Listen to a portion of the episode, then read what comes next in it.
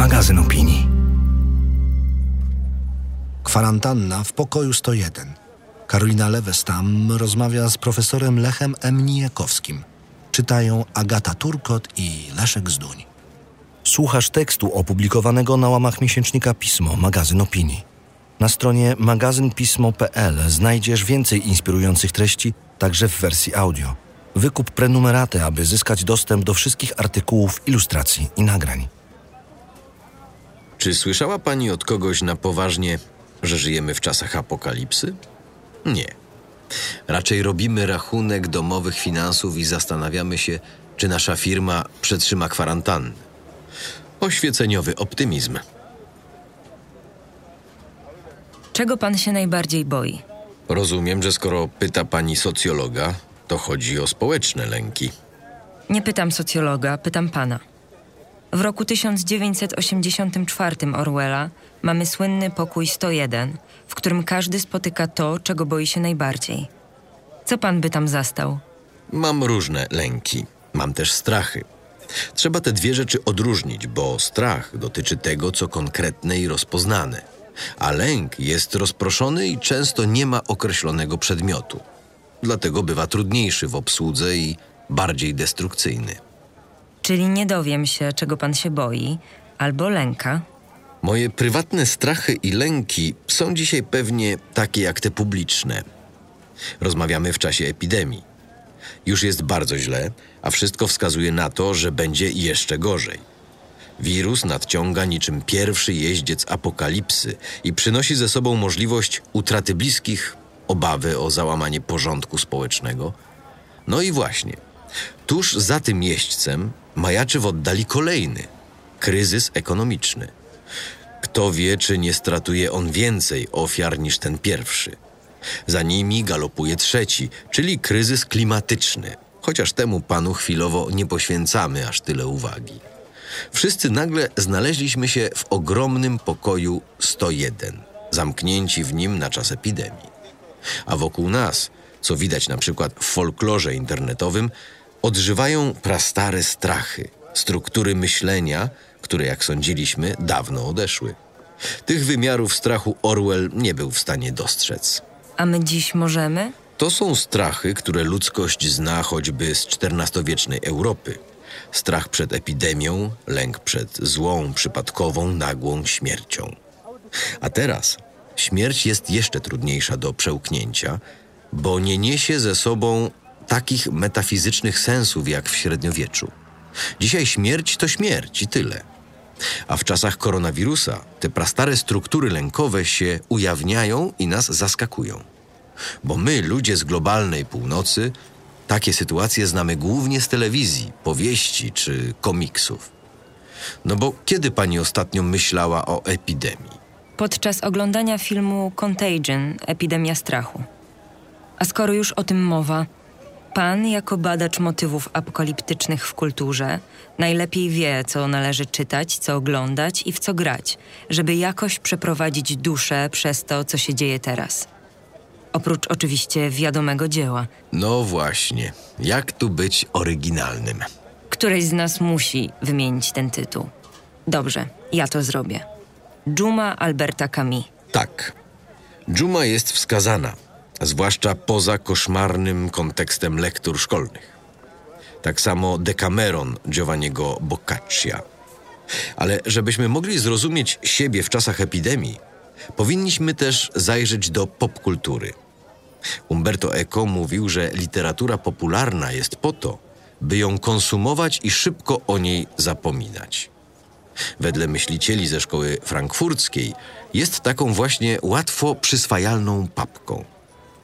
Ale ja się w niej doszukuję czegoś głębszego. Traktuję ją jako sposób uprawiania filozofii.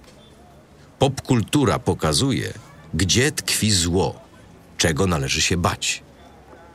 Niektórzy twierdzą wręcz, że horror stał się współczesną teologią. Badałem kwestię epidemii w literaturze popularnej. Nie jest to może motyw najczęstszy, ale jednak bardzo dużo powieści, filmów, komiksów i gier komputerowych traktuje o zarazie. Temat został na tyle przepracowany, że nasz współczesny folklor, czyli na przykład memy, może stamtąd czerpać garściami. Dla niektórych konsumentów tego folkloru apokalipsa, taka jak dzisiejsza, stanowi wręcz spełnienie popkulturowych marzeń.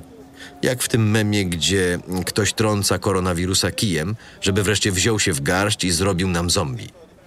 Dzięki kulturze popularnej możemy nie tylko zobaczyć, jak wspólnie wyobrażamy sobie różnego rodzaju zagłady, nie tylko stanąć naprzeciw apokalipsy zapakowanej w bezpieczny cudzysłów, ale i trochę się pocieszyć. Jak to pocieszyć? Globalna północ, która zarządza kulturą popularną i kolonizuje za jej pomocą południe, ustanawia różne hegemonie, między innymi hegemonię happy endu.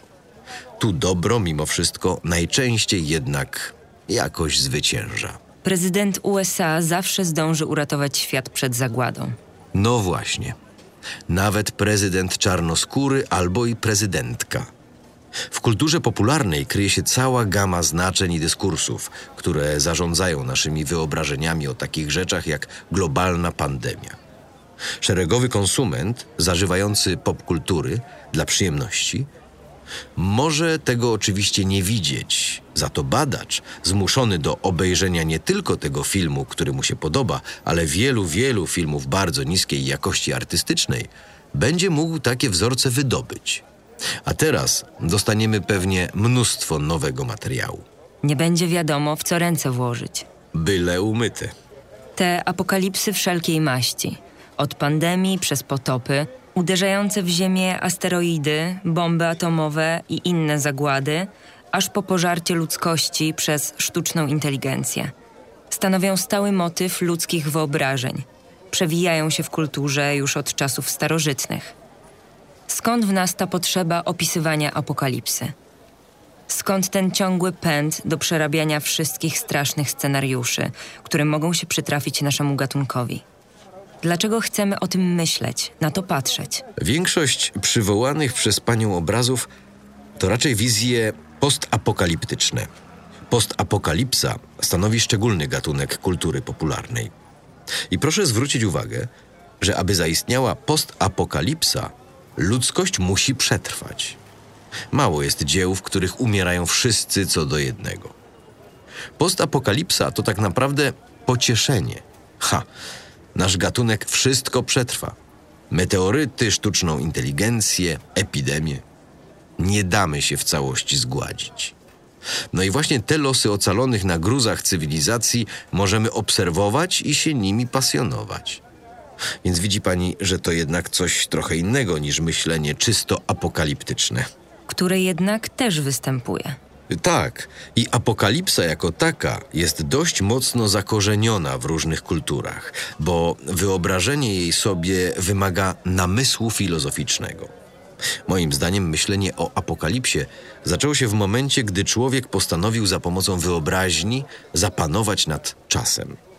Nie potrafił sobie wyobrazić czasu wiecznego, nieskończonej historii, która nie będzie spuentowana.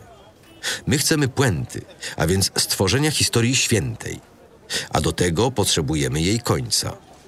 Na przykład powtórnego przyjścia Chrystusa. No i proszę zobaczyć, że u chrześcijan apokalipsa, przedstawiana zresztą nie tylko u świętego Jana, jest wydarzeniem optymistycznym. Wróci Chrystus, założy tysiącletnie królestwo. Dla wiernych i posłusznych będzie to wydarzenie wspaniałe i radosne. Z tego punktu widzenia człowiek myśli o apokalipsie, bo potrzebuje domknięcia i spuentowania historii ludzkości. Czyli mówi pan, że jest to potrzeba raczej narracyjna niż terapeutyczna. Zawsze myślałam, że te obrazy służą oswojeniu lęków. Ale to się przecież nie wyklucza. W tym sensie wszystkie religie, z których większość ma swoje apokalipsy, można traktować jako autoterapię ludzkości, potwierdzenie naszej wyjątkowości. To cudowna myśl dla Homo sapiens, że jesteśmy gatunkiem wyróżnionym, żyjącym w centrum wszechświata, którego stworzyciel jest w nas tak zapatrzony, że zajmuje go nawet sprawa seksu pozamałżeńskiego. Czyż to nie wspaniała wizja? Czyż nie ma mocy terapeutycznej? Zwłaszcza, gdy od jakiegoś czasu wszystko się zmawia, żeby nas z tego centrum wyrzucić. Najpierw Kopernik, który wyprasza nas z centrum układu słonecznego. Potem ten przebrzydły Darwin, który śmie twierdzić, że nikt nas nie stworzył, ale ewoluowaliśmy mozolnie tak samo jak inne pośrednie gatunki. O tak, to było ze strony Darwina wyjątkowo podłe. I ciągle są na nas takie podłe zamachy. Teraz kolejny. Na naszą wyjątkowość jako istot inteligentnych i świadomych robi sztuczna inteligencja. Więc jeśli myślimy w kategoriach religijnej apokalipsy, to nasze poturbowane ego rośnie niesamowicie. Proszę sobie wyobrazić historię, w której naprawdę ważny jest zupełnie inny gatunek, albo w ogóle inna planeta. I że historia się skończy, bo jakieś istoty zupełnie do nas niepodobne, na przykład wielka, płynna inteligencja, jak u Stanisława Lema, Solaris, wyśnią coś, co im się przyśnić nie powinno. To oburzające. Z tego punktu widzenia myślenie o apokalipsie jest jak najbardziej pocieszające i optymistyczne. Wróćmy do naszej pandemii. Czy to jest taka nieświęta apokalipsa? Nie, to żadna apokalipsa. Co prawda chętnie uruchamiamy toposy kultury popularnej, bo wydają nam się adekwatne do sytuacji. Ale puste ulice, które dzisiaj widzimy, to jednak nie miasta wymarłe po wojnie jądrowej. Trzeba zachować zdrowy rozsądek. Oczywiście niektórzy mogli powiedzieć, że to szkoda. Byłoby tak fajnie, gdyby ta ludzkość wreszcie wymarła, planeta by odżyła, ale to nie tego typu pandemia, nie tego typu zagrożenie. Zresztą epidemie od dawna są częścią naszej historii. Prosty przykład. Łatwość, z jaką podbiliśmy Ameryki, wynikała z faktu, że wraz z konkwistadorami uzbrojonymi w arkebuzy, które bardziej straszyły niż zabijały, przypłynęły właśnie patogeny. I to te patogeny zabrały się radośnie za wyżynanie rdzennych mieszkańców Ameryk. Ta asymetria odporności wzięła się ze szczególnej historii Eurazji. Epidemie były po prostu częścią naszych dziejów. Ciekawe jest to, że historycy często piszą historię powszechną tak, jakby epidemie były czymś dziejącym się przy okazji. A one przecież nieraz wywracały stolik i zmieniały reguły gry. Na tle niektórych epidemii z historii ta obecna nie wydaje się wcale tak tragiczna. A ponadto to nie jedyna epidemia, która miała ostatnio miejsce. Weźmy na przykład HIV. Pytanie, czy w czasach tej konkretnej koronawirusowej epidemii rozwija się myślenie apokaliptyczne? Moim zdaniem jest tego stosunkowo niewiele. Naprawdę pan tak sądzi? Mnie się wydaje, że nic innego nie słyszę, tylko lamenty, że to już koniec świata. Apokalipsa, jak mówiliśmy, to myślenie o końcu ludzkości. Czy mamy z tym do czynienia? Nie. Owszem, pojawia się lęk, strach, panika, tu zgoda. Ale czy poza jakimiś niszami kulturowymi słyszała pani od kogoś na poważnie, że żyjemy w dniach ostatnich? Nie. Raczej robimy rachunek domowych finansów i zastanawiamy się, ile jeszcze tej kwarantanny wytrzyma nasza firma. A może narracje tak się nam zawęziły, że apokalipsa nie jest już rzeczą świata, tylko kwestią osobistą? Kto by tam miał energię na myślenie o końcu ludzkości? Wystarczy, że moje osobiste życie jest zagrożone. Ja cierpię, ja tracę pracę, ja muszę siedzieć w domu. Koniec świata. Może pojedynczy ludzie tak myślą, ale czy myślimy o tym jako ludzkość? Moim zdaniem nie. Proszę zobaczyć, jak wiele się mówi o kryzysie ekonomicznym, który nadejdzie po epidemii. Czyli proszę, oświeceniowy optymizm. Naukowcy wynajdą szczepionkę, lekarze uratują ludzi.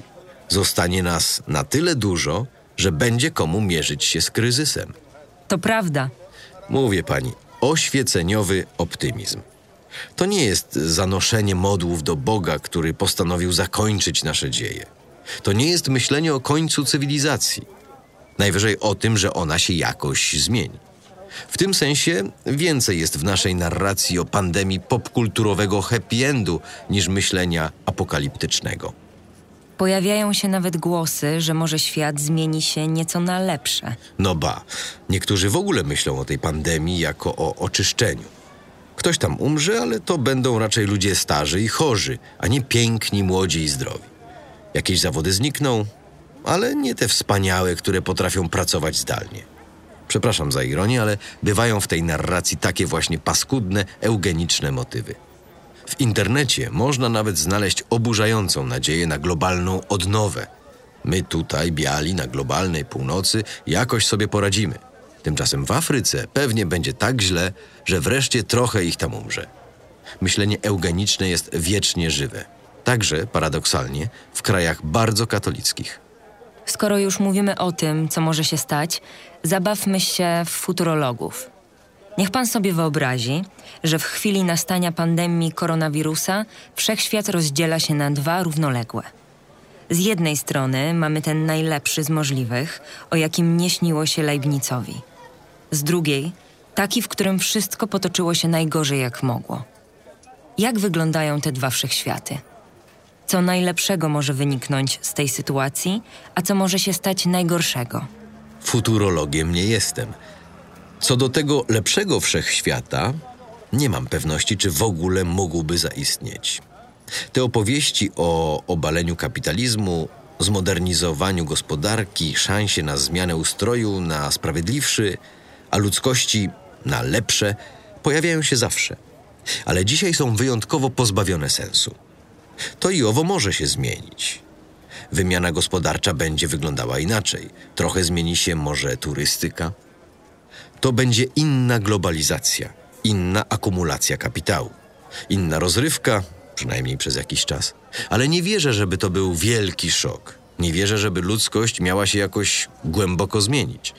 Sądzę raczej, że efekty tej pandemii bardzo szybko zostaną skapitalizowane i że po prostu inaczej, może efektywniej, będzie się wykorzystywało nasze strachy. Żeby coś się naprawdę mogło zmienić, potrzebujemy scentralizowanych, skoordynowanych wysiłków. A to nam, jako światu, niezbyt wychodzi. I, jak to zwykle bywa, rozkład efektów pandemii nie będzie sprawiedliwy.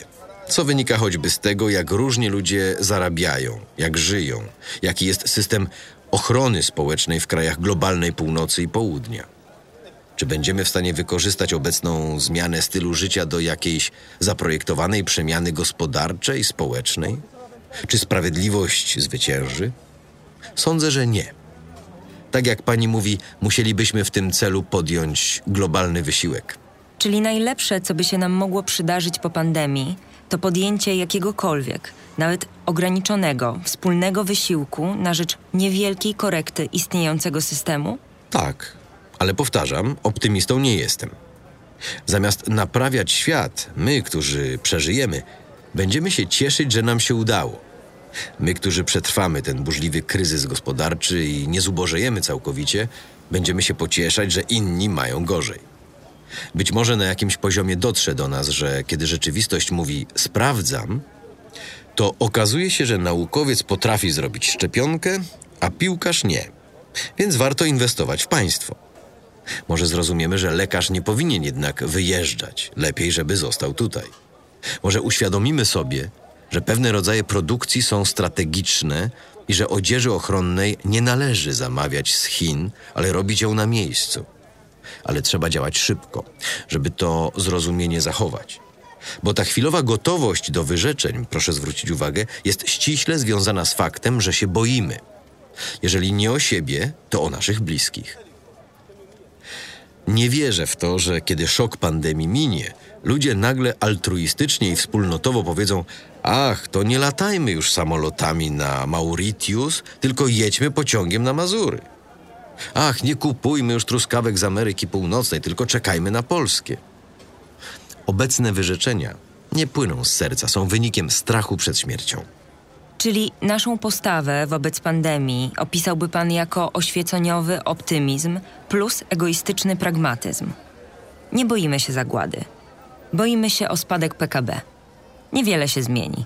Kryzys klimatyczny będzie się pogarszał, a my, zamiast myśleć o naprawie, już się aktywnie urządzamy w tej przyszłej. Właśnie.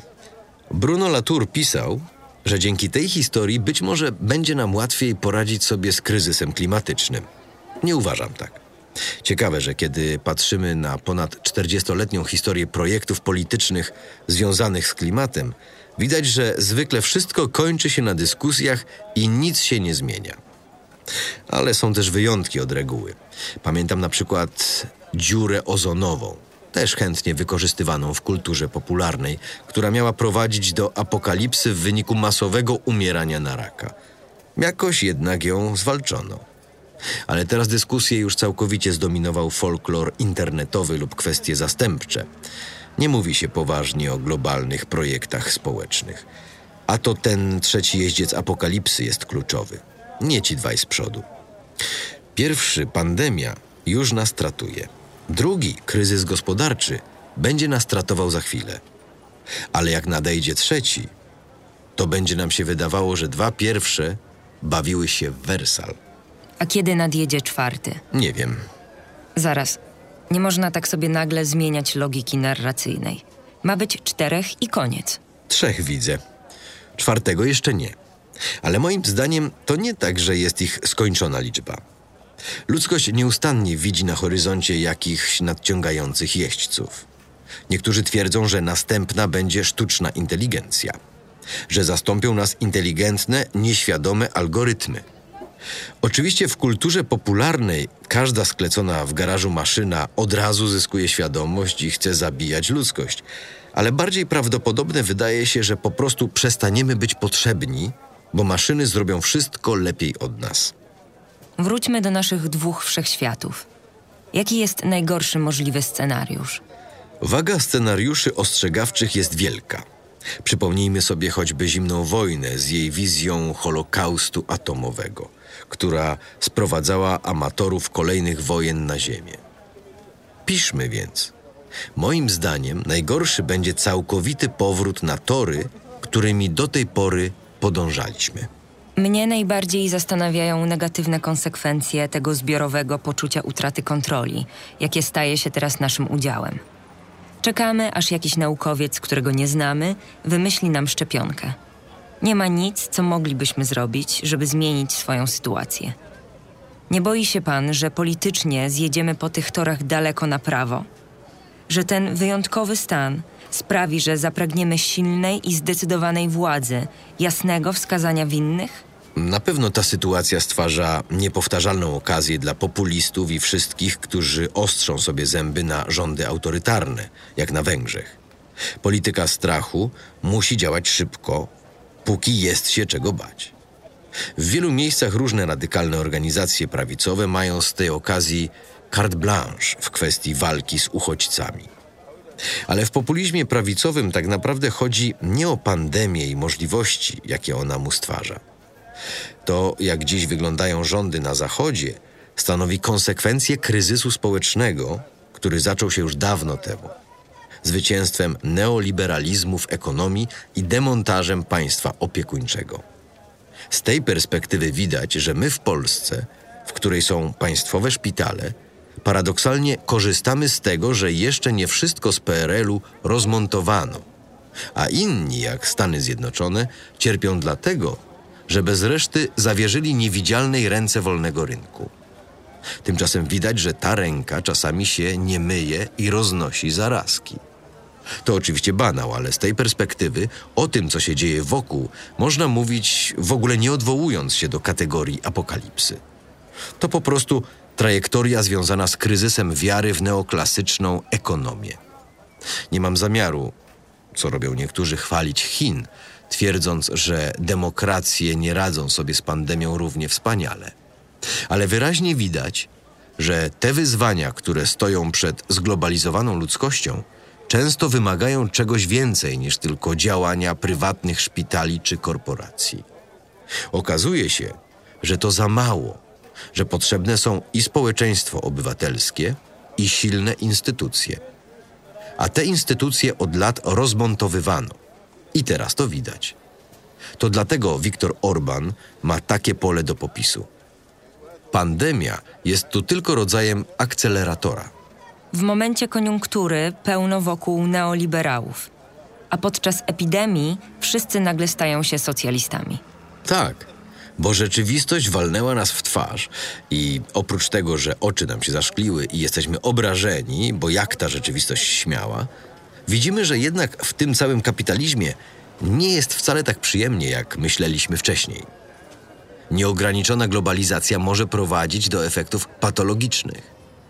Już pomijam te nieszczęsne truskawki przywożone samolotami na drugą półkulę. Ale widać na przykład, że globalizacja produkcji leków sprawiła, że nagle nie mamy tutaj w Europie różnych podstawowych substancji, bez których możemy nie przeżyć. Pytam pana, co najgorszego może wyniknąć z tej pandemii. A pan mówi, że najgorsze jest to, że niczego się nie nauczymy. Jestem nieco rozczarowana. Od osoby, która bada ludobójstwa, dystopie, apokalipsy i horrory, oczekiwałam trochę bardziej szalonej wyobraźni. No cóż, nie wszystkie możliwości dyskursywne się spełniają. Bo widzi pani, o tej pseudoapokalipsie można mówić na wiele różnych sposobów. I z jakichś powodów niektóre z tych narracji się pojawiają, inne zaś nie. Dam przykład. Gdybym ja był, powiedzmy, hierarchą kościelnym, natychmiast użyłbym pandemii, która wybuchła w czasie przedwielkanocnym, do rozmowy o Wielkim Poście. A czy to się pojawiło w polskim dyskursie publicznym? Czy jakiś hierarcha zachęcał do tego, by korzystając z okazji wyciszyć się, nie bawić, nie szaleć? Ja niczego takiego nie słyszałem.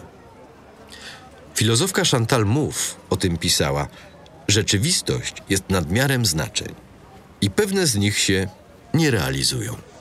Proszę mi jeszcze powiedzieć, co mam przeczytać, oprócz dżumy. Prowadzę nawet tabelkę najbardziej interesujących pod względem tematyki i wartości literackiej przykładów literatury postapokaliptycznej i wciąż sobie ten zestaw aktualizuję. Myślę, że na Władcę Much wciąż za wcześnie. Tak jak mówiłem, dezintegracja cywilizacji jeszcze nam nie grozi. Czytajmy za to powieści o kryzysie klimatycznym. Może pozwolą nam się zorganizować, zanim nadjedzie trzeci jeździec. Polecam Paola Bacigalupiego, ale najbardziej chyba mogę na dziś polecić Ślepe stado Johna Brunera. To powieść niezwykle aktualna, odkrywcza wręcz, chociaż wydana w latach 70. Czytajmy. Czytajmy, zanim pochłonie nas dżuma. Czytajmy, póki żyjemy i nie umieramy w gorączce. To może pani wykreślić. Już się robi. Dziękuję. Rozmowa ukazała się w 29. numerze miesięcznika Pismo Magazyn Opinii. Czytali Agata Turkot i Leszek Zduń.